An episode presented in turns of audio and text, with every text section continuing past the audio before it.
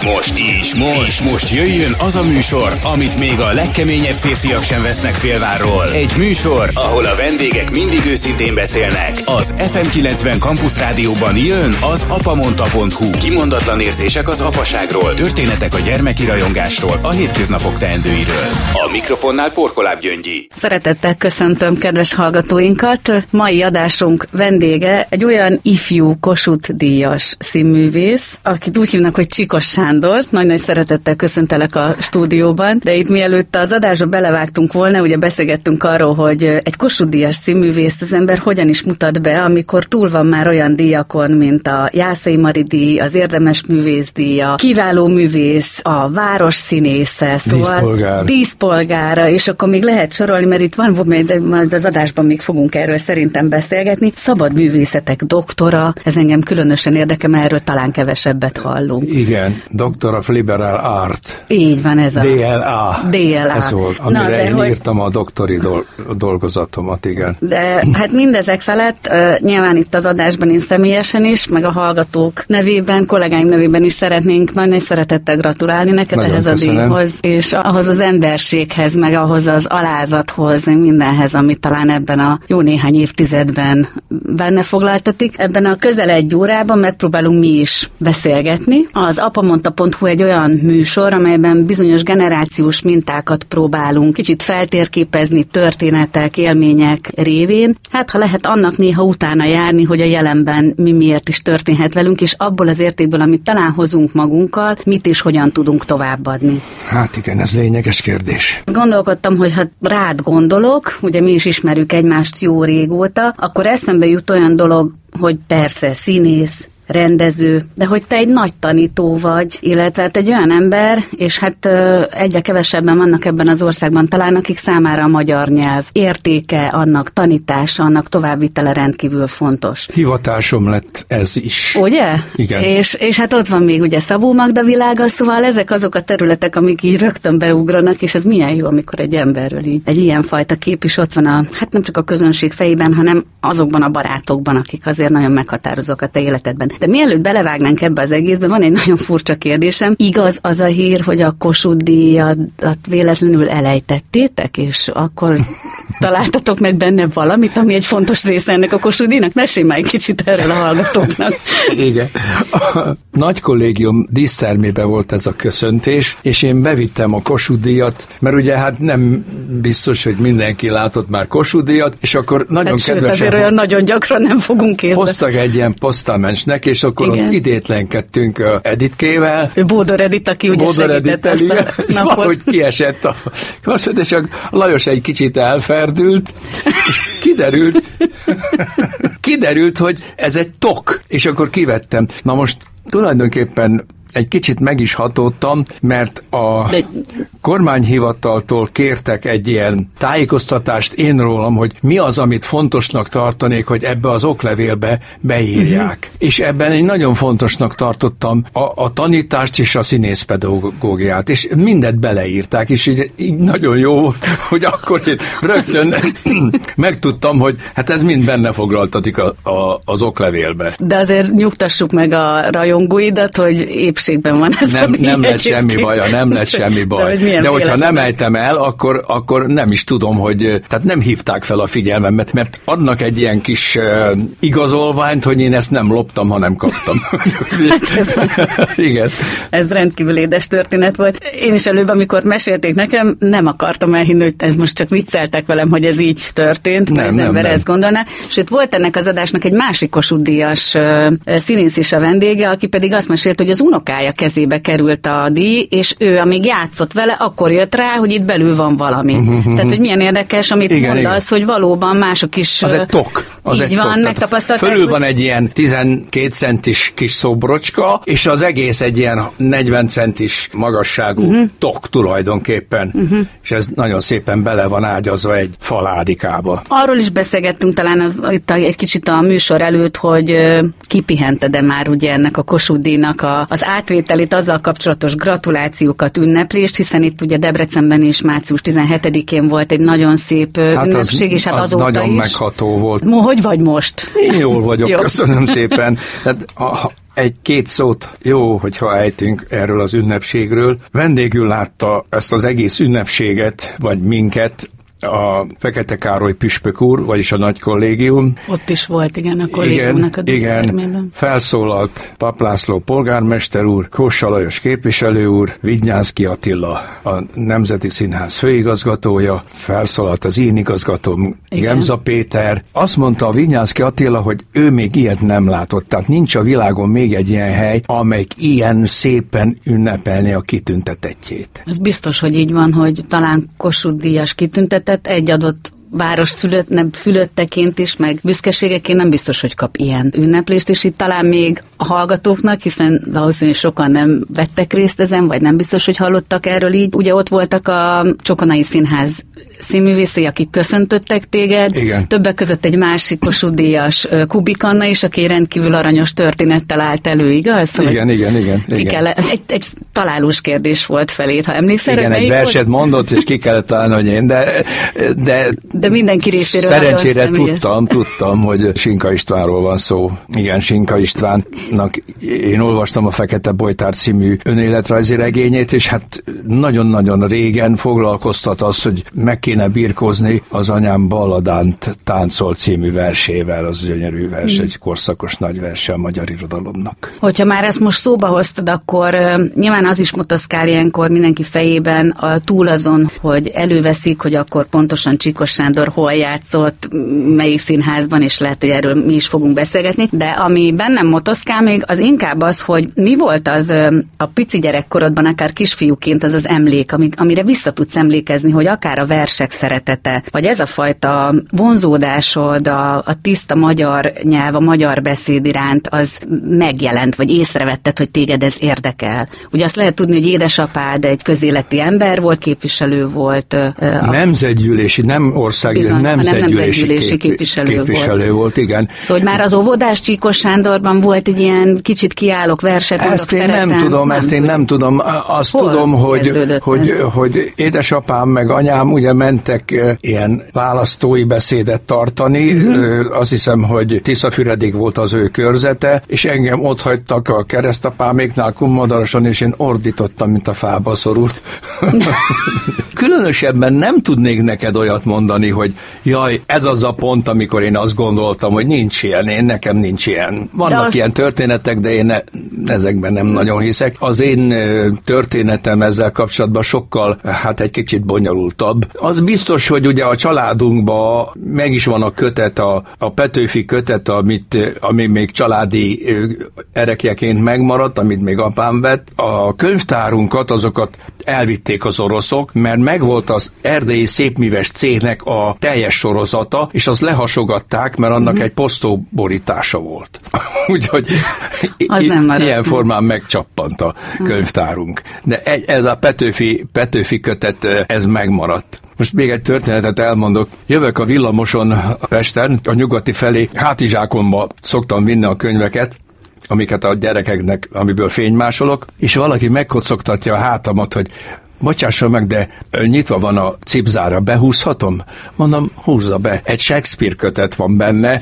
Mondom, bár valaki kilopná ja, a Shakespeare kötetet, hogy ott tartanák, hogy kilopnak egy Shakespeare kötetet. Örültél volna neki. Igen. De akkor még mindig, tehát hogy hogyan keveredik Csikos Sándor arra a pályára, amiben ilyen sikert ér el, az azért csak érdekes mindenki számára. Ugye Karcagon születtél, ott volt egy kicsit viharos időszak, hiszen a gimnáziumból kicsaptak, sőt azt hiszem az ország minden iskolájából, de aztán édesanyád közbenjárására sikerült talán Így azt van. elintézni, hogy csak a karcagiból. Ez... Így van, csak a karcagiból. Igen, hát azért volt ez a különös, hogy mondjam, kegyetlenséggel végrehajtott kicsapatás, mert öten voltunk ebbe fiúk. Hát nem csináltunk semmit tulajdonképpen, szóval amit mi csináltunk az... Hanyadikosok voltatok Hát akkor? elsősök voltunk. Elsős, gimnazista hát elsősök. 1956. Igen, igen, igen. És novemberben az írólapoknak a felére uh-huh amit az osztály összeadott pénzt, akkor vettünk, és akkor nekem volt egy ilyen kis guminyomdám, ami arra röptapokat nyomtattunk. Na most engem rúgtak ki, mert a pártitkár Tüdős elvtárs az a kommunista párt jelöltjeként indult apám mellett, de hát nagyon nagy vereséget szenvedett, és ez bosszúból, ugye, hát ezt elverte rajtunk a port, apámon is szegényt, akit hát tönkretett, de a, a bátyám után is utánam nyúltak, és, és én utánam is utánam nyúltak. Mm. Tehát ez, az, ez olyan korszak volt, hogy hogy, hogy nekünk, akik osztályidegenek voltunk, vagy kulákok, vagy tehát ilyen társadalmon kívüliek, nem kellett semmiféle külső jelet, csillagot, vagy nem tudom mit viselni, mert akire ráütötték ezt a bélyeget, mindenhová utána nyúltak. Mm. De mindenhová. Szóval olyan, például én utánam gimnáziumban, amikor én be, beadtam a főiskolára jelentkezést, utána küldtek egy olyan jellemzést karcagról, hogy én még, még utcaseprőnek se lettem volna jó. És akkor azt mondták a tanárok, hogy édesapám akkor novemberben halt meg, tehát akkor ugye júniusban volt az érettségi, novemberben halt meg édesapám, meg akkor én már ugye szerepeltem ebbe az És a holtak újra énekelnek című Fényes Márta nétnél rendezte nagyon szép darabba, és én nekem abban nagy sikerem volt, és azt mondták a tanárok, hogy ez a gyerek félárva, és rendes fiú, tanul, meg úgy tűnik, hogy tehetséges, nem mi vágjuk el az útját, tehát ők ezt elsüllyesztették. Igen. És amikor felvételiztem a főiskolára, akkor mégiscsak utánam küldték ezt a borzasztó jellemzés, és akkor Meruk Vilmos elvtárs volt a színházi főosztálynak a vezetője, aki ávós tiszt volt azelőtt, és kérdezte, hogy az apjának hány holdföldje volt. Tehát mondtam, én nem tudom pontosan. Isten bizony nem tudtam. Hát 50 hold volt, vagy 24 hold volt, nem tudom. Ne, nem hát tudom. Ezzel téged nem volt be, vagy a téged hát, és a hát, testvéredet már nagyon akkor nem, nem volt, ugye? Mert ugyanis az a helyzet, hogy édesapám, aki ugye mégiscsak a valóságba élt, ugye, amikor megtudta ezt az egész rendszerváltást, akkor felajánlotta az államnak. Akkor felajánlotta a tanyát, a földet, mindet az államnak, hogy nehogy baj legyen belőle. De hát mégis az lett belőle, ugye? Elhozott, elhozta a lovát, meg két Igen. tehenet. Ez, e, ezt hozta haza összvisz. Ilyen érdekes áthallás, hogy ez a darab, amiről beszélsz, amit még ugye a gimnázium alatt játszottál, is nagy sikered volt, hogy ez egy nagyon érdekes témáról szól, hiszen hiszen a saját temetését... Saját temetését nézi egy, nézi. egy, egy német tiszt és egy angol tiszt. Ugye a két Így ellenség, van. és akkor ez na- nagyon érdekes. Sokszor és hallasz ma napjainkban embereket arról beszélgetni, hogy, hogy hú, vajon, hogyha ő meghal, akkor kik lesznek ott a temetésén, hogyan élik meg, mi marad meg belőle egyáltalán. Szóval ilyen értelemben szerintem ennek a témája, vagy az, ami, amiről szól, egy nagyon releváns, vagy érdekes. Igen, igen, uh, igen. Szép darab egyébként. Most megint elolvastam, és nagyon szép darab, uh-huh. valóban. Ennek a műsornak az a szlogenje, hogy bátran, őszintén, önkritikusan. És ha már itt beszéltünk ugye édesapádról, az ő tényleg bátor kiállásáról, akkor te hogy látod, hogy ahhoz a korszakhoz képest vagy nem is csak, hogy ahhoz képest, hanem ma jelenleg mi jelenti a bátorságot? Akár az emberek tettei szintjén, a lelkekben. Egy nagyon furcsa időszakot élünk meg most is, de azért sok mindenen keresztül mentél, voltak az életedben mindenféle olyan hullámvölgyek, amiből azért valami belső erő, meg bátorság is kellett talán, hogy tovább lépj. Nagyon bonyolult kérdést tettél föl. Kicsit. Igen, tehát azt tudom neked mondani, hogy ebben az elmúlt ugye 60 évben, tehát a Kádár rendszer, a Rákosi rendszer az, az volt a legborzalmasabb, a Kádár rendszer is elég eléggé borzalmas volt 56 után, ugye, de ebben a korszakban, amit én végéltem, az identitás megtartása volt a legnehezebb.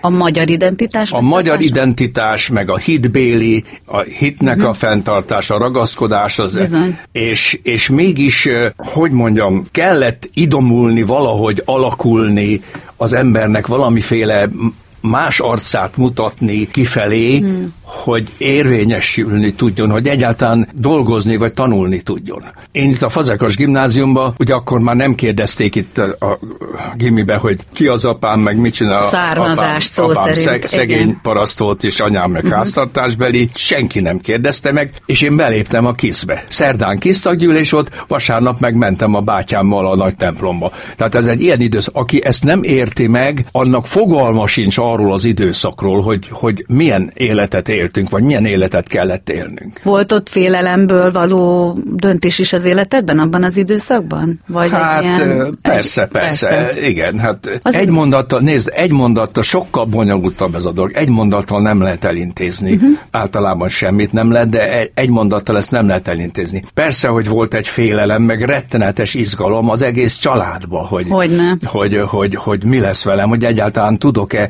túllépni, ugye a, az a bizonyos ugye, karcagi kicsapatás. A karcagi gimnáziumnak van három kis lépcsője, és fönn állt a, a pap István igazgató úr. Lent álltunk anyámmal, és azt mondta pap István, hogy hát most az egyszer még megkegyelmezek neki, de ha még egyszer a népi demokráciára emelje a kezét, akkor megnézheti magát.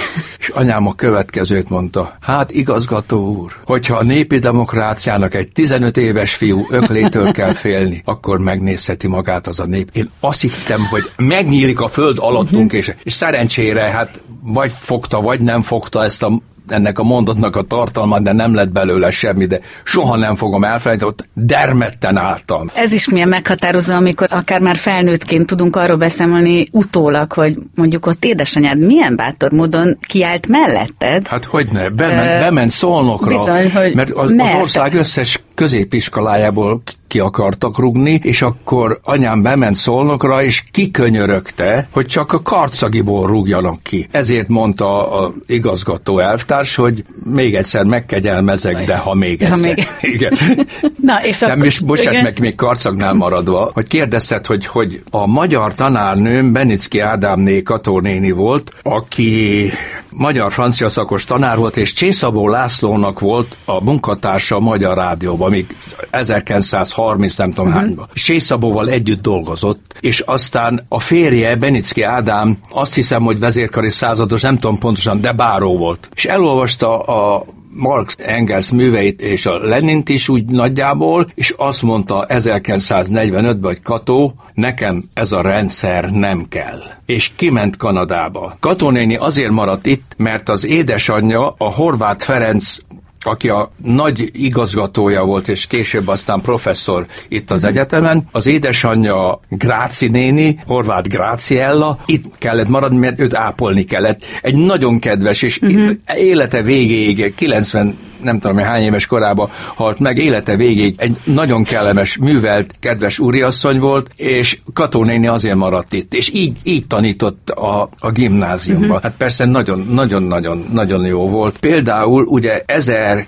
hát 56 volt egy ö, olyan feladata, hogy egy bizonyos művet elemezni kellett, megadta a szempontjait, vázlatot kellett csinálni, én emlékszem, hogy én Móricz Zsigmond Komorló című novelláját kaptam, gyönyörű, fantasztikus. Azt mondja, úgy kezdődik, hogy puha párák szakadoznak fel, mintha a ló ásít és roppan a csonta pofájában. Így kezdődik. Hát ez valami hát fantasztikus. Igen, de nem is annyira ismert. Tehát kellett vázlatot Igen. írni, ki kellett menni a katedrára, és uh-huh. előadást tartani. 15-16 éves gyerekek voltunk. Hát ez akkoriban nem is volt a tanítás módszertana, ma van talán hát, ilyen, hogy hát ugye nem már volt, de minél nekem micsoda szerencsém volt, így hogy bizony. ezt már megkaptam 15 hát éves koromban, és ezt, ezt én uh-huh. nagyon-nagyon felhasználtam, uh-huh. és a, a gyerekeknek is tanítom, hogy ezeket nagyon, nagyon tanuljátok meg, a uh-huh. módszer tanuljátok meg, mert nagyon sok mindenre felhasználható. Uh-huh. Nem csak a magyar irodalomra, hanem egy egyáltalán feleletre, az érettségidél, vagy, vagy az osztályteremben nagyon használható. Látod, itt a bátorság szót elemezgettük más olvasatban, meg most te mondtál egy teljesen más aspektusát, hogy ha azon elgondolkodunk, hogy ma mondjuk egy fiatal színész szeretne lenni, akkor te mit tudsz neki javasolni, tanácsolni? Ma mi az útja annak, hogy ő színész legyen? Hiszen itt most csak így a katedrára való kiállás kapcsán mondtad, hogy az is egyfajta bátorság, hogy tényleg az a korosztály oda merjen állni, és akkor azt mondja, hogy elmerem mondani a véleményemet, merem vállalni, hogy lehet, hogy nem tudom jól a verset, de kimerek állni, mert akkor ott van egy ilyen mentor tanár, mint mondjuk Csikos Sándor. Szóval, hogy mi a jó tanács ma egy fiatalnak, mert talán egy kicsit más irányból is úgymond képződnek, nem szép szóval kifejezve színészek, de hogy az az ősi színészi mesterség, amiben te hiszel, azon az úton hogy induljon el ma egy fiatal szerinted? Most megint egy kicsit visszább kell, kellene Nyugodtan. menni. Ugye 26 évet tanítottam az Adiban, és három évet előtte a Debreceni színjátszó Így stúdióban, van. amit Rendstóni és Pincés Pista csinált. Ez a 27 év alatt, most ha úgy visszagondolok, és Cilla nénivel is beszélget, beszélgettünk erről, mert hiszen együtt csináltuk ezt a oktatást az Adiba. A Cilla néni, akit egyébként mindenki ismer szerintem Debrecenben, de Várhalmi Ilonának hívják, és az Adi Gimnázium művészeti, művészeti vezető, vezető és én nekem a társam volt, az életben így is. Van, Munkában is nagyon Komoly művészeti társad is. Egymásra találtunk, és az életben így van. Na már most 30 éve körülbelül? Kb. Kb. Szóval uh-huh. beszélget arról, hogy milyen sokat változott a gyerek anyag, hogy úgy mondjam. Tehát azelőtt a gyerekek olvastak, verseket hoztak, tehát egészen más volt uh-huh. a, a felkészültségük, mint most. Most nehezebb a gyerekeknek, mert nagyon sok olyan tényező van, hogy, hogy elvonja a figyelmét. Mert akkor, uh-huh. akkor nem egy, egy televízió volt, az nem tudom, hétfőnként, vagy nem tudom, szóval nem is tudom, szóval de teljesen más volt. És más volt az akusztikája, az egész, uh-huh. az egész kornak más volt Ez az nagyon akusztikája. jó kifejezés, igen. Megmondom uh-huh. neked miért. Azért, mert a diktatúrában bármilyen fontos is a művészet, de mégis az ellenzékiség az, ami megtalálja azt az utat, megtalálja azt a kifejezési formát, amikor elmondhatja a véleményét a rendszerről. És a közönség érti ezt a kódolt beszédet, tehát így, így születik meg az Örkény Tóték, így születik meg a Kósa Feri filmje, a Tízezer nap, vagy a Balcó Bandiról a film, vagy a Kovács András nagyon sok ilyen filmet Bizony. csinált. De aki nem látta mondjuk a, a Tízezer napot, vagy nem tudom uh-huh. micsodát, a, a, a Kósa filmjét a Balcóról, az egy, ez egy társaságban nem szólalhatott meg. Igen. Mert ez hozzátartozott a mindennapi műve. Egy bizonyos körben persze hozzátartozott a mindennapi műveltséghez. Most, Igen, most erre még emlékszem édesapám körében is ez ugye ismertek hát, voltak. Na, nagy igen. téma volt, ugye? Hát, hát Kósa Feriről is van egy kollégiumba, ugye ő neki adtak egy szobát a Vasutcai kollégiumba, hogy csinálja meg a, a vizsgafilmjét, ami tulajdonképpen a tízezer nap lett. És én nagyon sokszor bementem hozzá oda uh-huh. a negyedik emeleti szobába, és két fénykép volt a falán, az egyik egy Bartók fotó volt, a másik pedig egy József Attila. Tehát Bartókot a kikezdhetetlen erkölcsisége miatt nagyon tisztelte József Attila, meg a hmm. zenéje miatt, és a József Attila pedig a költészete miatt. És egyszer bementem, és megfordította a kötet, a József Attila kötetet, és azt ezt olvassa, ezt olvast. Ez a Szürkület című verse volt, ami úgy kezdődik, hogy távol tar ágak szerkezetei tartják kecsel az üres levegőt. A tárgy egyén mind elválik a többitől, magába mélyed, és talán megsemmisül. Ki tudja. És tartottuk is a kapcsolatot, nem is tudom, hogy há- három éve volt. Felhívott, azt mondta, Sanyi, nem tudok lemenni születésnapomra, mert megint voltam egy kicsit odaát. Ez azt jelentette, hogy megállt a szíve, de szerencsére újra uh-huh. És három hét múlva meghalt. Akkor még tudtál ja, vele pont beszélni előtte. Ilyen igen. emlékem van, igen. igen. Visszakanyarodva abszolút értem, amit mondasz, hogy valahogy más a, az érdeklődése is a mai fiataloknak ennek kapcsán, amit mondta, hogy nagyon jó ez a más akusztikában éri őket a mindennapok, vagy érik őket. Ugye van több útja, módja, amikor valaki színésznek készül. Én éppen tegnap Beretyújfaban találkoztam egy, egy házaspárral, akik nagy örömmel vették elő a fényképet, hogy emlékszem-e az ő kisfiúkra, akinek én diák színjátszóként adtam át valami díjat, és most felnőtt színész. Tehát, hogy vannak olyan utak, amikor pici gyerekkorban már felfedezik azt a képességét, hogy szeret verset mondani, színdarabban játszani, egyáltalán van az a plusz faktor Igen. benne, és aztán van, aki meg felnőtt korában, de hogy ti mit láttok tényleg akkor itt akár Cilla nénivel, hogy például akkor az Adi gimnázium végzős osztályából arányéban hány gyereket vesznek fel a színművészetire, milyen módon változott ez a trend, és hányan lesznek színészek belőle. És az ember azért is kérdezi, mert ugye Debrecen mindig egy olyan város volt, és hát valószínűleg marad, ahol nagyon fontos, hogy a saját úgymond kitermelt uh, humán anyag az utána ide vissza tudjon jönni. Színészként, sportolóként, szóval, hogy e tekintetben látsz valami elmozdulást, vagy hogyan lehet segíteni akkor ezeket a fiatalokat? Na megint egy kicsit menjünk vissza. Tehát amikor én megismerkedtem a magyar költészettel éppen a Karcagi gimnáziumba, meg itt a, a Fazekas is, ugye, uh-huh. Hát remek is tanárok voltak, egy nagy, nagy tanári kar volt. A refiből tették át az egész tanári uh-huh. kart, Jodák Karcsi bácsi, Szepsi, stb. stb. stb. mert ez lett a egyetem gyakorló gimnázium, tehát ott, ott, ott, tanítottak. Tehát ezért hát fantasztikus, tehát Kis Tamás bácsi például Bizony, tanárom. Igen. Hát nem, én ezt úgy élvezem, mikor mondod a neveket. Hogy Nagy János tanár úr, hát tartotta a helyettesítőként az Arany Jánosról szóló fejezetet, bejött az osztályba, azt mondta, figyeljenek ide, minden nyelvben különös zengése van annak a szónak, hogy aurum, de nálunk még Arany Jánost is jelenti. Így kezdte. De jó ez. Igen. Ugye beszélgettünk itt egy kicsit színészetről. De most kérdezted, annak... hogy, hogy, hogy igen, mert a ez, színház, vagy a színész, a színész... Kronológiai sorrenden túl tulajdonképpen mik voltak a te állomásaid, meg belső utad ebbe, a, igen. Az, az mindig-mindig talál valamiféle, hogy mondjam, érdekességet, tehát igen. valami érdeklődést mindig fel kell. Uh-huh. Tehát nagyon sokan vannak a gyerekek közül, akik jelentkeznek az adiba, hát akkor ők színészek lesznek, meg majd játszanak a színpadon, meg így van, és akkor tanulnak verseket, stb. stb. Most bekerül oda az, a gimnáziumba, és végül is én azt hiszem, hogy olyan, azt tapasztaltam, hogy harmadik osztályban van egy bizonyos kattanás, amikor uh-huh. azt mondja, hogy neki tulajdonképpen ez nem kell, de nagyon jó, hogy ide uh-huh. jár, Bizony. de ő nem akar színész lenni. Ez egy nagyon értékes uh-huh. dolog, tehát a, annak az oktatásnak egy nagy eredménye, és van, amelyik azt mondja, hogy igen, én színész akarok lenni vagy én a főiskolára akarok uh-huh. jelentkezni. Tehát azokkal külön foglalkozok. Azoknak az érdeklődése mégis egy kicsit mélyebb, szélesebb körben érdeklődnek, igen. versek, drámák iránt, stb. stb. És akkor utána tudtak differenciáltan is foglalkozni egy igen, igen, már velük. Igen, uh-huh. igen. Ez mindig nagyon vonzó. És hát sokan vannak, akik ugye jelentkeznek, és azt hiszik, hogy hát a színészet az, hogy fény van, bejövök a színpadra, majd meghajlok, tapsolnak.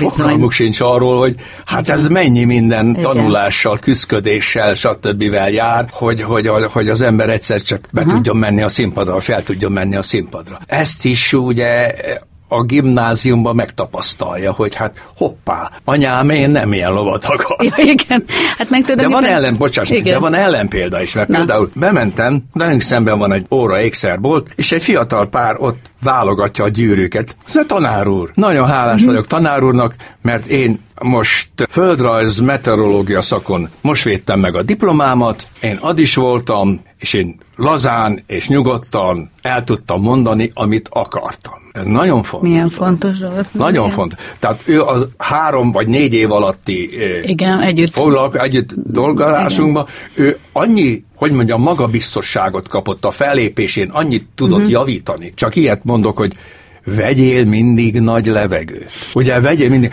ne kapkod a levegőt, uh-huh. mert akkor nem tudsz fogalmazni. Vegyél mindig nagy levegőt. Mert egyfajta önismereti út is, amin segítitek hát, hát őket hogyne, itt, hát hogyne, a többi tanártársaddal együtt. Hát ismerd meg magad, és akkor ismerni uh-huh. fogod a sorsodat, mondták a görögök.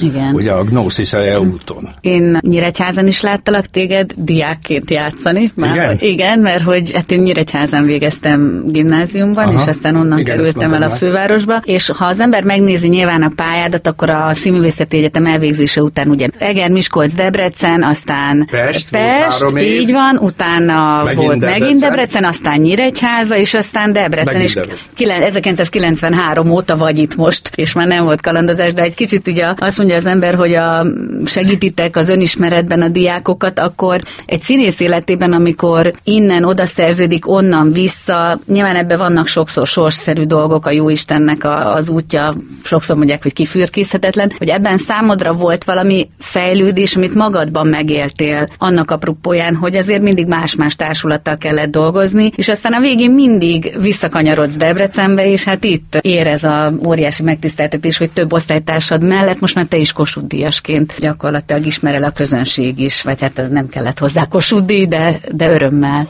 Ha szabad most az, az osztálytársam, Igen. tehát a, a Almási Éva, mondjuk néhány neveket. Egy nagyon jeles osztály volt. Engem, amikor nem engedtek be a főiskolára, az a Béres Illike Tordai Teri osztály lett volna, Így van. ott lettem volna osztálytársuk, és a következő évadban Simon Zsuzsa Gáti József osztályába kerültem, és ez az osztály 12-en voltunk, és mind a 12 a pályán megérte a nyugdíjas kort. Ilyen nagyon kevés van a főiskola Igen. történetében, és öt Kossuth a sorozosztályokban, én vagyok. Mondjuk el, mert ugye ismerjük. Igen, az Almási, Éva. Csomós, Kozák, Szilágyi, és én. Igen, a Szilágyi Tibor, Szilágyi igen, Tibor, igen, Kozák Andris volt, és ugye most igen, igen.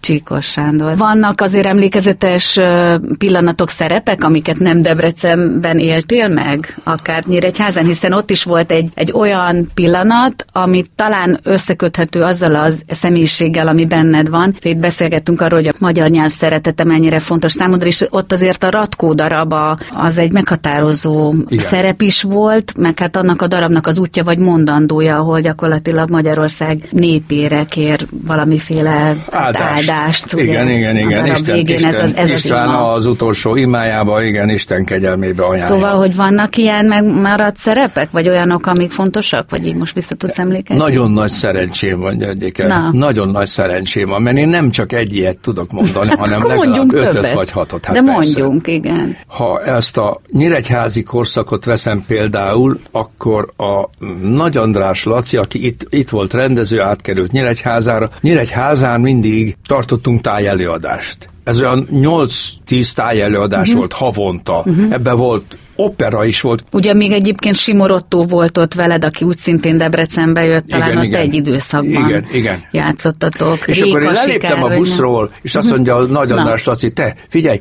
nem akarnád eljátszani az oszlopos Simeont, a sarkadér rabot? Mondom, de. Na most az megint egy olyan jeles, ugye Sarkad Imre Debreceni volt, sok novelláját olvastam már akkor, és uh, ugye ismeretes volt az, hogy ő ugye 56 után elkeseredésébe írta ezt a darabot, hogy uh-huh. borzasztó volt az 56 utáni ugye időszak, és úgy gondolta, hogy hát hogyha, hogyha a rosszat nem tudjuk javítani, akkor roncsunk rajta. Mint a bibliai szőlős gazda, tudod, amikor veri a jég a szőlejét, és akkor fog, fog egy karót, és azt mondja, hogy hadlám uram Isten, mire megyünk ketten, és ő is veri a szőlőt a jégverés mellett. Az is egy olyan darab volt, amit tehát előtte Gábor Miklós játszotta, és Kismanyert, fantasztikus darab volt, és ugye az is egy olyan, hogy úgy mondjam, politika, ne, lehet, hogy túlzás, de nagy bátorságot jelentett akkor a, erről beszélni, uh-huh. tudod, hogy tehát végül is oda megy a darab, hogy nincs értelme a rosszat rontani, mert azzal Igen. nem megyünk sehova. Azért Igen. nem érünk el se. Nem véletlen, hogy két megoldást írt. Az egyikbe a kis János meghal, öngyilkos Igen. lesz, a másikba meg tovább él. És tulajdonképpen uh-huh. azt mondja Sarkadi, hogy tovább élni az a nagyobb bátorság. Uh-huh. A, a rosszban tovább élni és dolgozni, és próbálni megjavítani. Tehát uh-huh. nem az öngyilkosság, amikor uh-huh. oda, dobjuk az, oda dobjuk az életünket. Tehát ez is egy nagyon fontos Igen. momentum volt. Uh-huh. És akkor ugye sok mindenkivel megismerkedtem ott, mert Ratkóval ott az értelmiség kör, körökkel nagyon szimpatikusak voltak, nagyon értékes emberek, magyar tanárok, lapszerkesztők, stb. stb. Igen. Bánszki tanár úr, Karádi Zsolt, stb. stb. A Karádi tanított engem is. Igen? Igen. És akkor ugye az igen. ismeretsége. Igen, igen, igen. Ugye volt még egy olyan szereped, ami azért említenék meg ebben a műsorban, mert csak elindít az emberben megy egy gondolatot, ugye a Lucifer karaktere az mindig egy nagyon érdekes az ember tragédiájában, meg hát talán azon is túl. De nem tudom, hogy tudja mindenki, hogy fényt hozó, ugye a Lucifer jelentése. Igen, igen, ez volt és az emberben munkálkodik, hogy ő egy olyan karakter, aki ugye az embert mindig finoman bíráló, vagy legalábbis mérték tartóan bíráló, de mégis fogja az ember kezét. Szóval, hogy mennyire szükségünk lenne a mindennapokban egy ilyen karakterre, de hogy a mának mit üzen a Lucifer szerepe? Ugye ez nem most játszottad, egy picit régebb óta, ma, ha esetleg ezt a szerepet megkapnád, vagy segítened kellene abban valakinek, hogy megformálja ezt a szerepet, mit lehetne ebbe a szerepbe beletenni, ami a mának szólna? Tehát nagyon jól kezdted a kérdésfelvetést, tehát ez a fényhozó jelentés ezt a, a Lengyel Gyuri választotta ki, ugye, mert van, van olyan, Sokáig hogy itt volt a van olyan értelmezése Lucifernek, hogy az ördög, akkor sátán, akkor a halál angyala, ilyen, ilyen jelzőkkel illették, és tulajdonképpen az, hogy a fényhozó. Na most a Gyuri ezeket a mágikus elemeket, amikor a pénzt elégeti, stb. stb. ezeket kihagyta. Ez tulajdonképpen a London színben van, Igen. és ezt a fényhozót, tehát hogy az embert jó indulattal, barátilag, okosan elvezeti uh-huh. a történelmen keresztül. Bírálja egy kicsit, és figyelmezteti, hogy hát ez uh-huh. nem egészen így van, ahogy te gondolod, Ádám. Az aki mindig az ránk ő, fér, ugye? Aki hogy... az ő mhm. hevületében, uh-huh. ugye mindig mást akar, és végig-végig a történelmen. Ez nagyon fontos, hogy az ember mellett legyen egy megbízható társ, barát, mert nem az a jó barát, aki mindig dicsér, hanem az a jó barát, igazi jó barát, aki azt mondja, mikor egy kicsit Igen. eltévedsz, vagy valamit rosszot, figyelj, állj meg és gondolkozz. Mm. Az az igazi jó barát, akiben én tudok hinni, és tud engem figyelmeztetni, hogy öreg, állj meg, mert most rossz úton vagy. Na most ez a Lucifer. Tehát ilyenre ugye nagy szükség van, most Isten őriz, hogy bele mártsam magam a politikába, de hogyha, szóval, hogyha volna egy, egy kreatív ellenzék, amelyik azt mondaná, hogy azért mégis gondoljuk át, hogy nem, ez hogy van. Szóval egészen más lenne az egész. Más lenne az együtt gondolkodás Más szintje, lenne az együtt az gondolkodás. De még igen. itt akkor a Lucifer története, az, az létrejött, azt te megírtad, amikor ezt a bizonyos szabadművészetek doktora címet igen, megszerezted? Igen, igen, igen, igen, igen. Tehát ez, ez elérhető valahol, ha valaki esetleg el akarná olvasni? A vagy? főiskola honlapján megvan. Szuper. Lucifer tragédiája, ez a címe. Ez a címe. Ugyanis Lucifer egy hideg elme. Ő nem képes érzelmi reakciókra, nem képes átélni a szeretetet, a szerelmet, stb. stb. Ő nem képes alkotni, ő csak kritizálni tudja az alkotást. Ezért Lucifer egy tragikus alak. Még Igen. Ádám az pedig egy teljes mhm. ember mindenféle gyengeségeivel együtt. együtt. Mm. Én csináltam egy, egy ilyen ábrát. Igen, kördiagram, vagy kördiagramot, igen. igen. Ez, ez ugye Madács Imre, amiben egy nagy kör Lucifer, egy nagy kör Ádám, és egy kicsit belelóg Éva. Na tessék. Igen. Itt. Igen, igen, igen. Most elmondok neked egy történetet. Valahogyan az alkotásnak a mienségén én sokat gondolkodtam, részint a magam alakításai során is, de úgy egyáltalán, hogy hogy van az, amikor az ember azt érzi, hogy nem Csikos Sándor mozdul, hanem István király mondja, István királynak a hangja, uh-huh. hogy, hogy Széchenyi Istvánnak a hangja, hogy Makulátó no, Páternek a hangja, vagy a Szabó Magda, ugye a Teuton atyának a hangja, ez Magyarország, ha nem éltél itt, nem tudsz róla semmit, még mindig végig szalad a hátam, amikor Bizony. ezt mondom.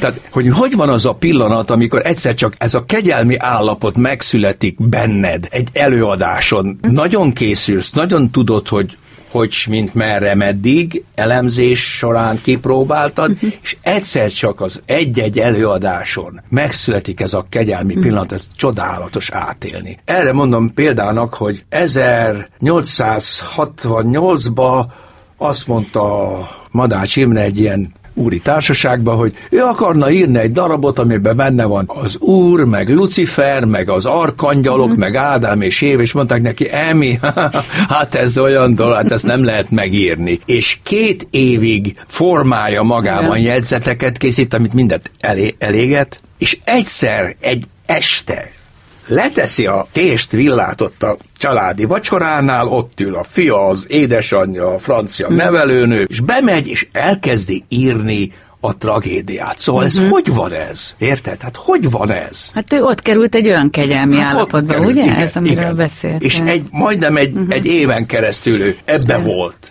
Előttem az utódom, avagy mennyire esett messze az alma a fájától. Ez az apamonta.hu, az FM90 Campus Rádióban. Na de csak nem engedlek el addig, amíg még valakiről nem beszélünk, pedig kitalálod, hogy ki? Szabó, Szabó Magda. Magda. Mert hogy amikor a Kossuth díja méltatását az ember hallotta rólad, akkor, ha jól emlékszem, majdnem minden fórumon benne volt, hogy Szabó a... Magda művelnek ott a tolmácsása. Mit jelentett neked az a korszak, amikor úgymond Magda nénivel együtt alkotva tudtál színpadon alakítani olyan szerepeket, amik a regényében voltak, illetve hát rendezni is. Ha jól emlékszem, legalább kilenc műve volt, amit a Csokonai Színházban meg tudtatok rend, ugye? Kilenc volt, igen. Ebből kettőt rendeztem. Így van, így van. Így, így van. És ugye ebben is nagyon nagy szerepe volt, hogy egy kicsit már időbe vissza akarunk menni, Lengyel, nekem Gyuri bácsinak, vagy Lengyel igen. Györgynek. Igen, igen. Ugye a Madácsban rengeteg Szabó Magda darabot vitt ő színre, és aztán itt Debrecenben is majd mindet be tudtátok mutatni. Hogy emlékszel vissza erre az időszakra? Ugye 105 éve született Szabó Magda, idén lesz 105 éve. Isten. És bizony mennyi idő eltelt, hogy annyira meghatározó volt ő szerintem te életedben, vagy munkásságodban is. Szóval, hogy miként formált téged, szerintem említettél egy-két történelmi alakot, aki nagyon fontos volt, István királytól elkezdve, de hát ugye a Szabó Magda úgymond férfi alakjainak megformálása is egy nagyon érdekes szempont, mert Szabó Magdáról pont azt szokták mondani, hogy a női karakterek kiformálásában volt rendkívül erős, és hogy nagyon erős női karaktereket alkotott. Erős női karakterek mellett férfi karaktereket megformálni, vagy akár megrendezni, az mindig egy érdekes szemléletet Tehát feltételez. A, a történelmi darabjaiban azok férfi sorsok, Így az van. mind férfi sors, Így ugye? Van, Igen, és a régi módi történet Például. az pedig a nőnek, a, a női sorsok, tehát a Igen. Rick Mária, az édesanyja, és, a hát a, és a családja. A, De hát ott is vannak ugye azok a férfi szerepek, a, Igen. akik érdekes megvilágításba helyezik ezt a fajta családi generációs... Hát ez egy nagyon bonyolult, nagyon, nagyon bonyolult, ez, ez, ez gyönyörű szép történet az is. Van kedvenc egyébként neked? Régi módi történet, Kiálcsváros, szóval annyi sok-sokféle... Kiálcs, talán a, Kiálcs, hát a Kiálcsváros és a régi módi. Ugye ez az, a az, az a legsikerültebb, igen. Uh-huh. Nézd, megint egy kicsit visszább menjünk. Én olyan baromi szerencsés vagyok, hogy most nem tudom pontosan, hány, majdnem tíz olyan szerzőnek a darabjába játszottam, akik ott ültek a nézőtéren. Ratkó Jóska, Bizony. Szabó Magda, Hubai Miklós, mm. Szakonyi Károly, mm. szegény, ugye Borbé Szilárd. Bizony. Tehát, tehát nagyon, nagyon sok, és még tudnám, hát német László nem ült, de, de látott német László játszani engem Egerbe, és küldött is egy, egy, egy könyvet, hogy... És ő meghatározó volt a te életedben hát a vele való hát találkozás, hát ugye, vagy Egyáltalán német László, bizony. ugye, akit annyit bántottak, és hogy, hogy micsoda nagy gondolkodó volt, és micsoda nagy, nagy író. Na mit és... írt ő neked? Mondtad, hogy írt is nekem valamit. Arra hát, emlékszel, hogy mit? Két, két darabjában játszottam. A Makulánó Pátert játszottam a Galileibe Nyíregyházán is, Igen. és itt Debrecenben is, és játszottam a Széchenyit. De emlékszel arra, hogy mit írt neked? Hogy ez már olyan fontos volt, hogy ő visszajelzett neked? A, azt írta, hogy kiváló német, a kiváló Péter, hogy a nagy családot játszottuk Igen. Egerbe, és négyünknek küldött. Tehát nem, nem úgy, hogy írta, hogy premierre, a, a, nem, uh-huh. nem, megnézte az előadást, és négyünknek küldött, és ne, nekem Neked is, is küldött egyet kiváló Péter alakításáért német László. Tehát az nagyon nagy szerencse tudod, hogy, hogy meg lehetett uh-huh. kérdezni, hogy te, bocsáss meg, te ezt, például Ratko Jóskának mondtam, hogy figyelj ide, le kell zárni ezt a Gizella témát, uh-huh. ugye, mert Gizella butja föl a darabban gyilkosságra a sebőt, és, és hogy utána mi lesz Gizellával. Uh-huh. És azt hát, hogy, hogy, hogy, mondom, hát meg kell írni, meg kell írni, írjál nem tudom hány sort, és akkor írt négy sort, és akkor a Gizella téma, a Gizella szál el lett varva. Na és Szabó Magdával kapcsolatban volt ugyanilyen hasonló élményed, ugye? Mert amíg ő aktív volt, azért ott volt a, egy-egy Szab... szakaszában a rendezésnek mindig eljött és, és megnézte, hogy ebben egy közös Nem csak, hanem, hanem én nagyon élveztem a, az olvasópróbát, ugye van az, az a bizonyos olvasópróba a színházak, arra felolvassák a darabot, és ő nagyon szerette felolvasni a darabjait. Hát csodálatos hangja volt ehhez. Egy é, hangja, és, és, és ugye tanár volt, bizony, tanári képben, remekül tudott beszélni, Igen. nagyon szellemesen, ötletesen és sok iróniával, ami igen. nagyon fontos. Igen. Volt, nagyon, Jó az humorral. Ő, az, igen, humorral. Igen. Az ő egész, egész hogy mondjam, lényhez hozzátartozott ez az irónia. Uh-huh. Ahogy, ahogy nyilatkozott önmagáról is, akkor Debrez, szóval nagyon igen. sok minden. Igen, hozzátartozott. De akkor vele kapcsolatban ez, ez az élmény maradt meg, mert az én tudom, hogy jó barátságot is ápoltatok. Igen, igen, igen. sokáig, tehát hogy, hogy ez a dolog. Azt mennyire tartott fontosnak, hogy, hogy vagy milyen formában látnád fontosnak, hogy tovább megmaradjon, fennmaradjon a fiatalok számára, népszerű legyen az ő munkássága. Főleg úgy, hogy ugye szerintem azt mindketten tudjuk, hogy vita övezi, hogy ő mennyire lektűríró vagy nem lektűríró. Azért az utóbbi években az a népszerűség, ami, ami övezi az ő munkáit, regényeit, sőt ugye a verseit, vagy az előkerült újabb gondolait, a, a, bizony a, a, ennek a tükrében. New Yorkba beválasztották, hát nem tudom, sikerkönyvek közé. Majdnem a legtöbb nyelvre le, csinálták, csinálták a filmeket a, a műveiből, bizony. szóval nagyon él még mindig, uh-huh. ő még uh-huh. mindig nagyon él. Hát ugye ez egy magyar szokás, ugye, hogy mikor már meghalt valaki, akkor egyszer csak ráteszik a nyerget, és elkezdik bírálni, hogy de akkor ez ez volt, uh-huh. és akkor nem az volt, hanem én ezt nem Nézd, én úgy ítélem meg, hogy én nekem Szabó Magda nagyon sokat jelentett. Nagyon jó szerepeket írt, jól eljátszható, szép kerek magyar mondatokban, meg tudta írni, hogy bejön egy színész, és meg tudta írni, hogy kimegy egy színész. Egyszer mondtam neki, hogy mondta te, mert tegezni kellett. Ezeket az abgangokat nem Molnár Ferenc, de azt mondta, azt mondta, nem, nem, szégyen senkitől se tanulni. Ugye apamonta.hu ennek az adásnak a, a címe, és szerintem nagyon sok olyan érték elhangzott itt ebbe, amit akár észrevétlenül is, vagy amiről észrevétlenül is beszéltünk, hogy az ember hozza magával, és mi mindent ad át a fiatal generációnak. Ugye neked van egy 30, egy néhány éves fiad, 35. hány éves? 35 éves fiad, és ha ha jól tudom, akkor volt olyan hivatása, angol tanárként is dolgozott meg tolmácsként, amikor egy kicsit el volt keseredve, és te azt mondtad neki, hogy tűrj, fiam. Hát igen. Volt-e olyan, amit neked édesapád mondott esetleg ezzel kapcsolatban, hiszen ugye itt beszélgettünk az 56-os időszakról, a fiaddal kapcsolatban egy teljesen más élethelyzetben, egy munkával kapcsolatban, ezekről a küzdelmekről. Mi az az üzenet, ami, ami ebben úgy benne volt, amikor te azt mondtad neki, hogy tűr, fiam, nekünk is tűrni kellett? Igen. Mi van vele egyébként most? Van egy mert másik ugye ez... emlékem, másik Na, emlékem okay. édesapámról. Velünk szembe volt uh, Rózinger János bácsinak egy kis uh, egy bútorüzlete. Azelőttről maradt ez még, akkor meghagyták neki, aztán hát őt is, őt is ugye mm-hmm. osztályidegennek nyilvánították, és elvették az üzletet, mm-hmm. és hát kisiparosként már nem, ez oh. a borzalmas Aha. az egész. Hazajött a munkaszolgálatos és akkor el kellett menni neki követ törni, szó oh. szerint az úthoz. Igen, oh. szóval ilyen korszak volt. Apámnak kortársa, nagyon jó barátságban voltunk, szomszédok voltunk, uh-huh. ugye el, el, átellenben laktak velünk, és ennek a kis üzletnek a, az ajtajába uh-huh. állt János bácsi meg apám, és arra emlékszem, na azt mondta, ne menj el Sándor, apám azt mondta, hogy el, el kell menni innen, uh-huh. akkor ment fel dolgozni Pestre. Ne menj el Sándor, hát itt van, itt van a házad, a családod, itt van minden ismerősöd, valamit uh-huh. találsz itthon is. Azt mondta, el kell menni János, mert olyan világ következik, amikor nem a kutya csóválja a farkát, hanem a farka csóválja a kutyát. Uh-huh. És ő az ő sorsán nagyon sokszor én is, hogy ugye mégiscsak abban a helyzetben fölvetődött az mi a felének, hát minek tanuljak, hát úgyse lesz belőlem semmi. És azt mondta, fiam, tanulj, mert azt nem vehetik el tőled. Hm. Azt nem, elvehetik a földet, a nem tudom micsodát, a fényképezőgépet, meg, meg mit nem micsodát, de a tudást azt nem vehetik hm. el tőled. És ezért mondtam a fiamnak is, hogy hát azért, hát, hát apa, nem mondom, bírt ki, fiam. E, most ne, tehát nem születik senki se igazgatónak, meg senki se születik színéd, mert uh-huh. azzá kell valahogy lenni. Uh-huh. Ez, az utat, ezt föl kell vállalni.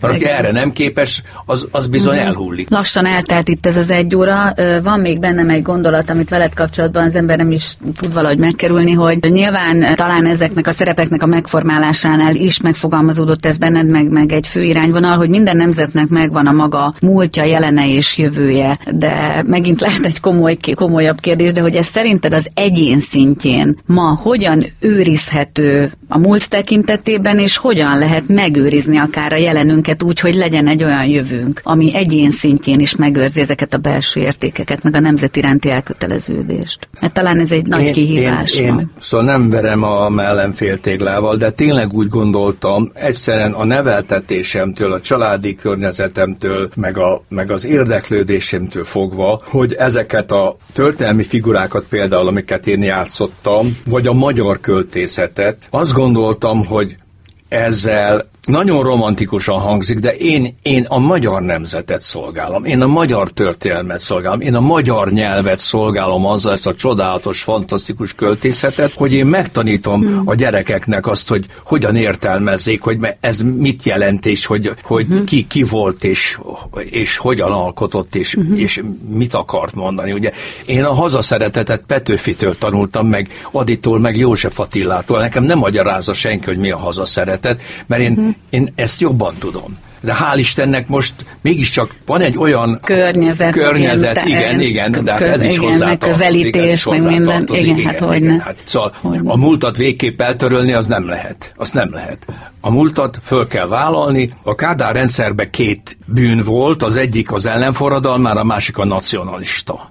Tehát, hogy én nem mondhattam ki azt, hogy én egy magyarul beszélő magyar színész vagyok, aki szereti a magyar nyelvet, felvállalja a magyar történelmet úgy, ahogy volt, hibáival, erényeivel, minden együtt. Nem, mert azt mondták, te nacionalista vagy, és ez nagy bűn, mm. mert az internacionalizmusba mm. nem fért bele az, hogy egy, egy nemzetnek identitása legyen, lebontva mm. egy egyénnek identitása legyen, hanem be kell egy gyúrni, be Bizony. kell egy gyúrni a közösbe. Ez volt a múltat végképp eltörölni. eltörölni. És akkor honnan, honnan építkezünk, akkor hmm. honnan induljunk el? Szigorú ember vagy te szerinted? Hiszen itt a köszöntődön, ha jól emlékszem, Vinyánsz Attila azt is mondta, hogy olyan szigorú, szúrós tekinteted volt mindig, és ő megvallja őszintén, hogy ő tartott tőled, amikor ő itt Csunkanai Színházban igazgató volt. Tehát de úgy egyébként tanárként, emberként mennyire szigorú Csikos Sándor? Te vagy én, megengedő? Én, én, én igyekszem szigorú lenni, de mindezt humorral. Tehát a gyerekek azért szeretnek, mert nagyon sokat, nagyon sokat nevetünk az, az órán. fontos, szóval, igen, nagyon, nagyon sokat nevetünk. Aha. Szóval vannak ilyen kis nevek,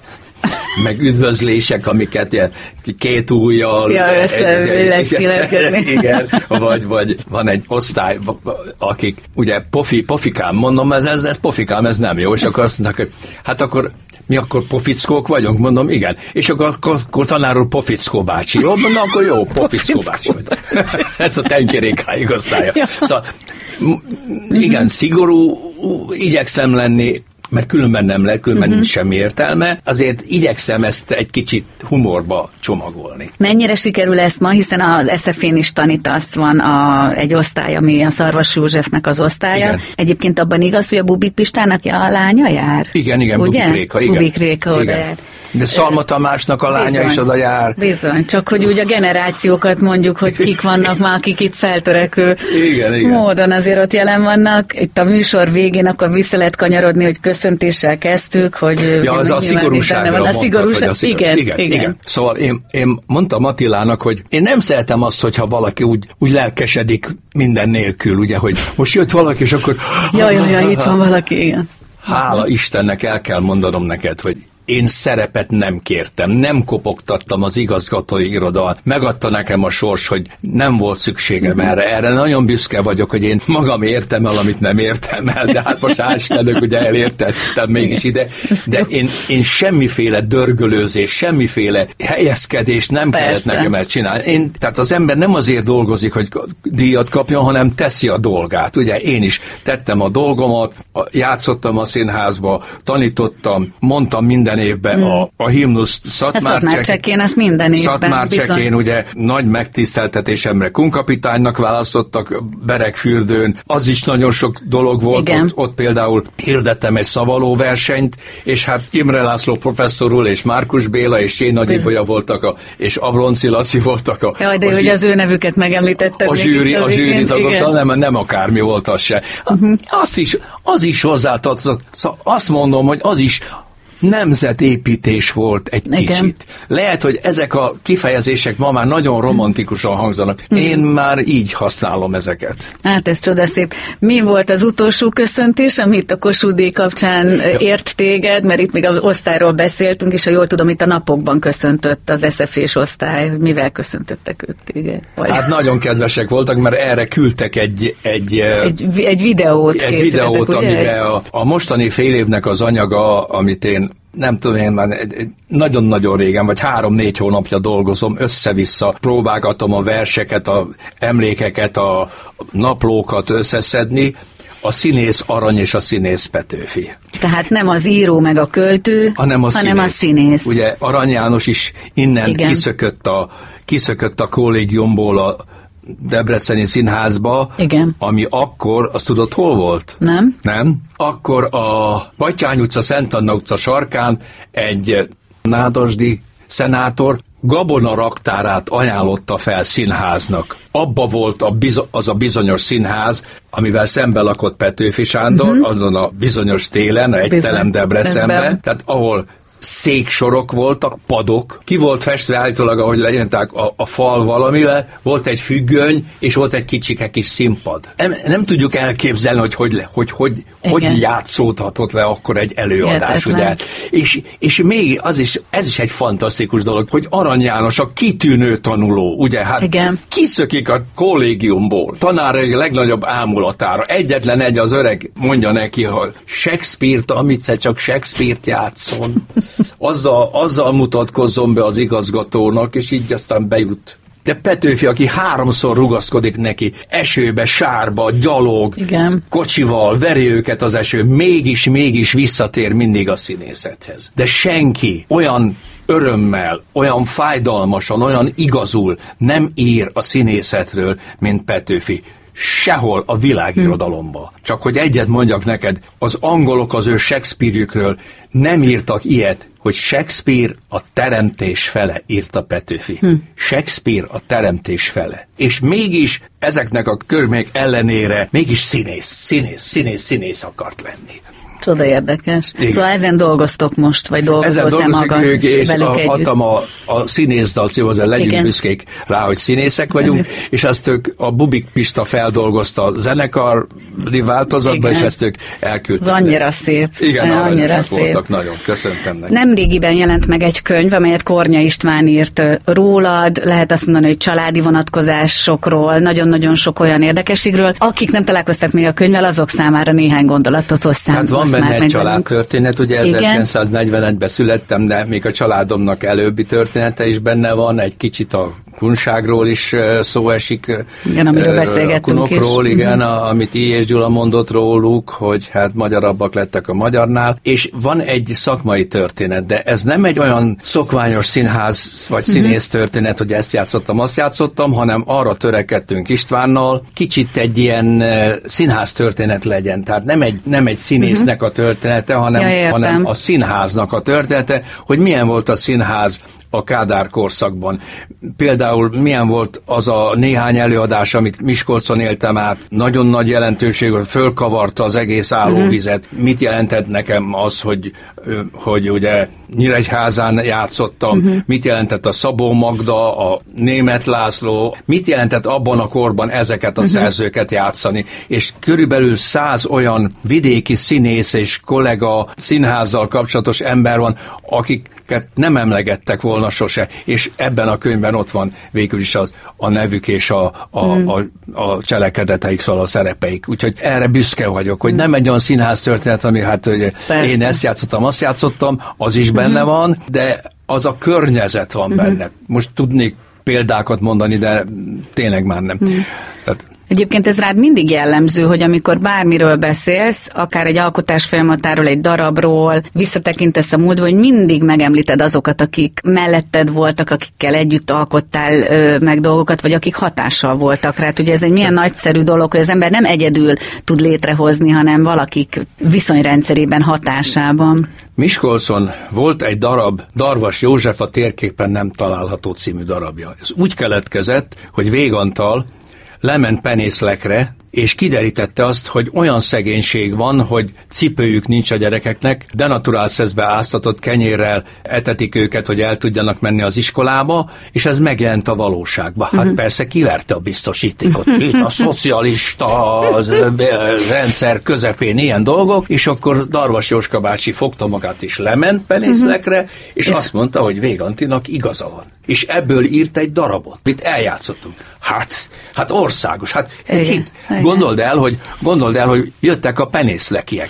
Hogy igen, jó volt, jó volt, végre valaki kimondta az igazságot, és nem kell.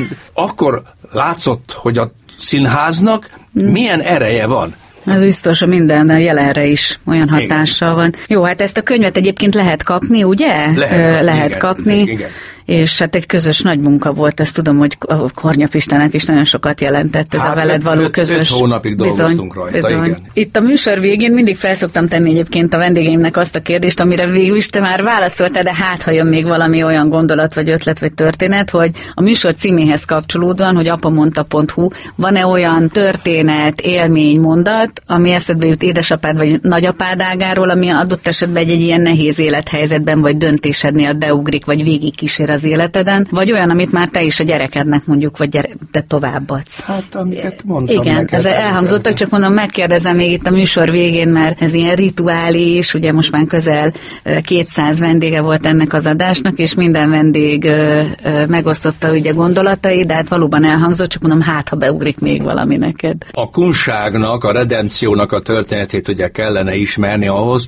hogy a kunság az egy önálló területi közigazgatási egység volt, ott nem volt nemes, nem, mert ők uh-huh. megvették a földet maguknak, ugye Mária Teréziától, és ők a szabad gazdái voltak a, a saját uh-huh. földjüknek, és akinek nem jutott föld, az iparos lett, ugye hát a mezőgazdaságot kiszolgálni, ez, nem tudom, hány kell lópatkoló, kovács, kötélverő, patkolókovás, kerékgyártó, stb. Igen. stb. stb. Sok, sok olyan szóval Nagyon sok, igen. Uh-huh. Az meg az lett. Az én nagyapám például közbirtokossági pénztáros volt. Ez azt jelenti, minden tisztséget választottak, demokrácia volt. Őt azt hiszem, hogy háromszor változ, választották meg közbirtokossági pénzt, tehát ez a városnak a pénzügyeit ő intézte.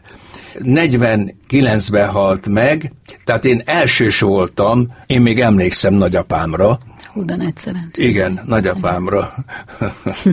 Ült a verandán egy, egy, egy kanapén, ami még mindig megvan nekem a beregbe. Az egyik veje az ilyen zseniális vas szakember, vasat munkáló szakember volt, és mondta, hogy hát kedves apám azt mondja, a parasztnak nem kell sokat tudni, mert mikor a szomszéd vet, mi is vetünk, és mikor a szomszéd, mi is aratunk. Hogy, hogy nem kell a földhöz érteni? Azt mondta az öreg, hogy, hogy nem kell? Amikor a szomszéd.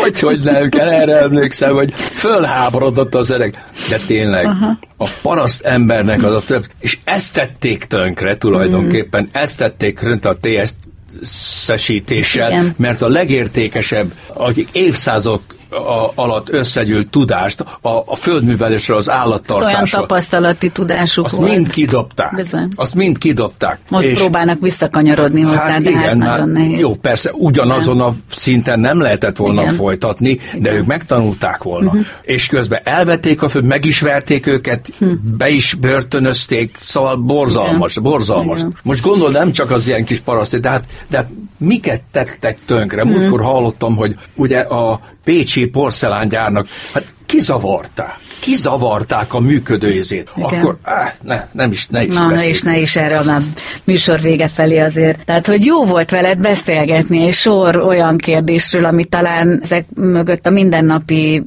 döntések, megélések mögött vannak, meg a tevékenységed mögött, mert ugye hát kezdtük még, azzal. Még egy dolgot azért el kell mondanom, hogy ugye Szabó Magda kapcsán sokat beszélgettünk, beszélgettünk vele, és én azt gondolom, hogy, hogy a, a debreceniség, meg a reformátusság nekem nagyon sokat jelentett, ugye a családi indítatásból hmm. is, és, és én úgy gondolom, hogy a, a bátyámat is, a bátyámat is elgáncsolták, ugye nem tudott mérnök lenni, és akkor jött ide a teológiára, engem is megpróbáltak elgáncsolni, de nem sikerült, tehát én úgy gondolom, hogy az Istennek a rendelése az, hogy, hogy, hogy mi ezek lettünk, hogy a bátyám 32 évig volt Bihari Esperes, én meg még itt vagyok, tehát az Istennek valami terve volt velünk. És sokszor volt olyan, hogy ugye én is azt éreztem, hogy ott állok a szakadék szélén, és menthetetlenül belezuhanok, és akkor egy, egy láthatatlan kéz megfogott és átemelt a szakadék hmm. túloldalára, és ez volt az isteni kegyelem. Ezt, Ez... ezt, ezt mondjuk a reformátusság tárgyköréhez még el kell mondanom, valóban. De ez a megtapasztalás itt azért téged tovább, vagy lehet ezt érzékelni. Ugye a Kossuth így a műsor végén is újra szeretnék gratulálni, meg megalelgetni, mert hogy tele van szeretettel, talán az, ami ezt a díj átadást övezte. Igen. Biztos, hogy ezt érzed is. Az emberben az is megfogalmazódik, hogy, hogy miután megkapja egy művész ezt a díjat, hogy más típusú felelőssége, amivel értékeli az addigi teljesítményét, vagy esetleg a, a jövőben munkálkodik? Érzel-e bármit magadban, vagy egyszerűen egy békesség, egy elégedettség érzése Nagyon örülök, jó érzés, valóban kezdem lassan felfogni, de, de én úgy szeretnék dolgozni, mint ahogy eddig dolgoztam. Hát ettől vagy te Csíkos Sándor. én úgy szeretnék dolgozni, eddig dolgoztam. Nem verem, a, de higgyetek Bizony. nekem, mert én Kossuth vagyok. Ez ilyen, ilyen ilyet, ezt szeretném nagyon kikerülni. Hát maradj meg ilyen. Mert különben, különben tényleg azért is nagy dolog, és azért is borzasztóan örülök, hogy én itt Debrecenbe kaptam meg. Mert nekünk vidékieknek bármilyen témában nekünk nem egy egy szaltót kell ugranunk, hanem tripla, tripla szaltót, szaltót kell ugranunk, Igen. hogy észrevegyenek. Igen. És én nekem már nem tudom, hogy hány éve, ugye forog a téma, Igen. hogy előterjesztettek, Bizony. felterjesztettek, Bizony. stb. stb. és mégse lett belőle. Hát Isten őriz, hogy bárkit is hogy megítéljek, de azért tudnék mondani olyanokat, akik hát ugye nem egészen, nem egészen azt a utat Én... járták végig, ja, ezt az utat amit meg... én végig jártam. Meg lehet, hogy nem ezt a minőséget, értéket, de hát, hát igen, ugye, de nem, nem, nem, nem, nem illik senki sem. Nem, nem, nem, de azért vannak ilyenek, azért mindig vannak ilyenek. Köszönöm szépen Csíkos Sándor Kossuth Díjas színművésznek. Nagyon megtisztelt, azt, hogy, hogy hívtál, hogy és nagyon jót beszélgettünk. Igen, mert mondtad itt, hogy csapongtunk talán egy kicsit, de a csapongás mindig-mindig ugyanoda kanyarodott talán vissza, ami, ahol az elején kezdtük, hogy te színész vagy rendező vagy, vagy egy olyan ember, akinek a magyar nyelv, a küldetés a, a tevékenysége során is egy tanító vagy, és hát bizonyos értelemben Szabó Magda hírvivője is, mert hát nyilván az, hogy rendezőként is, nem Igen. csak színészként tudtad azért tolmácsolni Szabó Magdának is, is, meg még sokak, meg ezért mondtam neked, hogy szerencsés bizony. vagyok, hogy, hogy majdnem tíz olyan szerzővel dolga, akik nem elhanyagolhatóak hmm. a magyar irodalomba, akik ott ültek a nézőtéren, és meg lehetett velük beszélni. Ez nagyon-nagyon sokat sokat jelentett. És még egy dolgot, amiről talán nem ejtettünk szót, hogy én mindig visszajöttem ide Debrecenbe. Igen, ezt így meséltem is hogy a darab, igen. vagy a beszélgetésünk visszajöttem ide Debrecenbe. Uh-huh. Én nekem Debrecen ugye azt jelentette, amit a középiskolás koromban jelentett, ami nagyon, nagyon élénk diák mhm. élet volt, szóval a, a, akkor Debrecenbe pesgett a diák élet, szóval uh-huh. nagyon nagy, nagy élet volt, nekünk is volt önképzőkör. Például az önképzőkörben meghívtuk Major Tamást, uh-huh Képzeld el, hm. akik akkor játszották itt azt a bizonyos nagy Ványabácsi előadást, Besenyei, de, de, de, és akkor valaki, már nem tudom, lehet, hogy Pogány Béci barátom, uh-huh. sajnos már ő is meghalt, megkeresték Majort, és elhívták egy önképzőköri uh-huh. ülésre. Ilyen élet volt Debrecen. Hát csoda jó diák. volt. Úgyhogy köszönhessünk még téged sokszor színpadon, vagy láthassunk meg itt a mindennapokban, sőt itt ugye az egyik kolléganőnk nagy-nagy mosolya fogadott téged, hogy te voltál a felkészítő tanára a színművészeti igen, főiskolára, de aztán ő sem azt a pályát választotta. Úgyhogy köszönöm szépen még egyszer, és hát én magam is, mint Csíkos Sándor barátot üdvözölhetek, és hát ez a Kossuth díj, ez, ez tényleg egy ilyen szeretetdíj is, amit, amit fogadj így és mondom, annak, annak körülök, hogy nem csak nekem, hanem Debrecennek is szól szól. A városnak is, ez biztos, hogy így van, közönséggel mindennel együtt. Igen, igen. Köszönöm szépen, köszönöm hallgatóinknak is a figyelmet, önök az FM 90 Campus Rádió apamonta.hu című műsorát hallgatták, és benne Csíkos Sándort, aki Jászai Mari díjas, kiváló művész, és hát Kossuth díjas színművész, a Debreceni Csokonai Színház színművész, és egyébként egy fiúgyermeknek az édesapja, már itt az apamonta.hu című műsorban ülünk. Akik előző adásaink tartalmára kíváncsiak, a www.apamonta.hu című weboldalon vagy YouTube csatornánkon visszahallgathatják ezeket az adásokat. Kívánok mindenkinek további nagyon szép napot, vendégemnek is, és majd nagy szeretettel köszöntelek a viszontalásra mindenkinek. Ez volt az apamonta.hu, az FM90 Campus Rádió önkritikus, őszinte férfias magazinja. Találkozunk jövő héten is, ugyanekkor ugyanitt.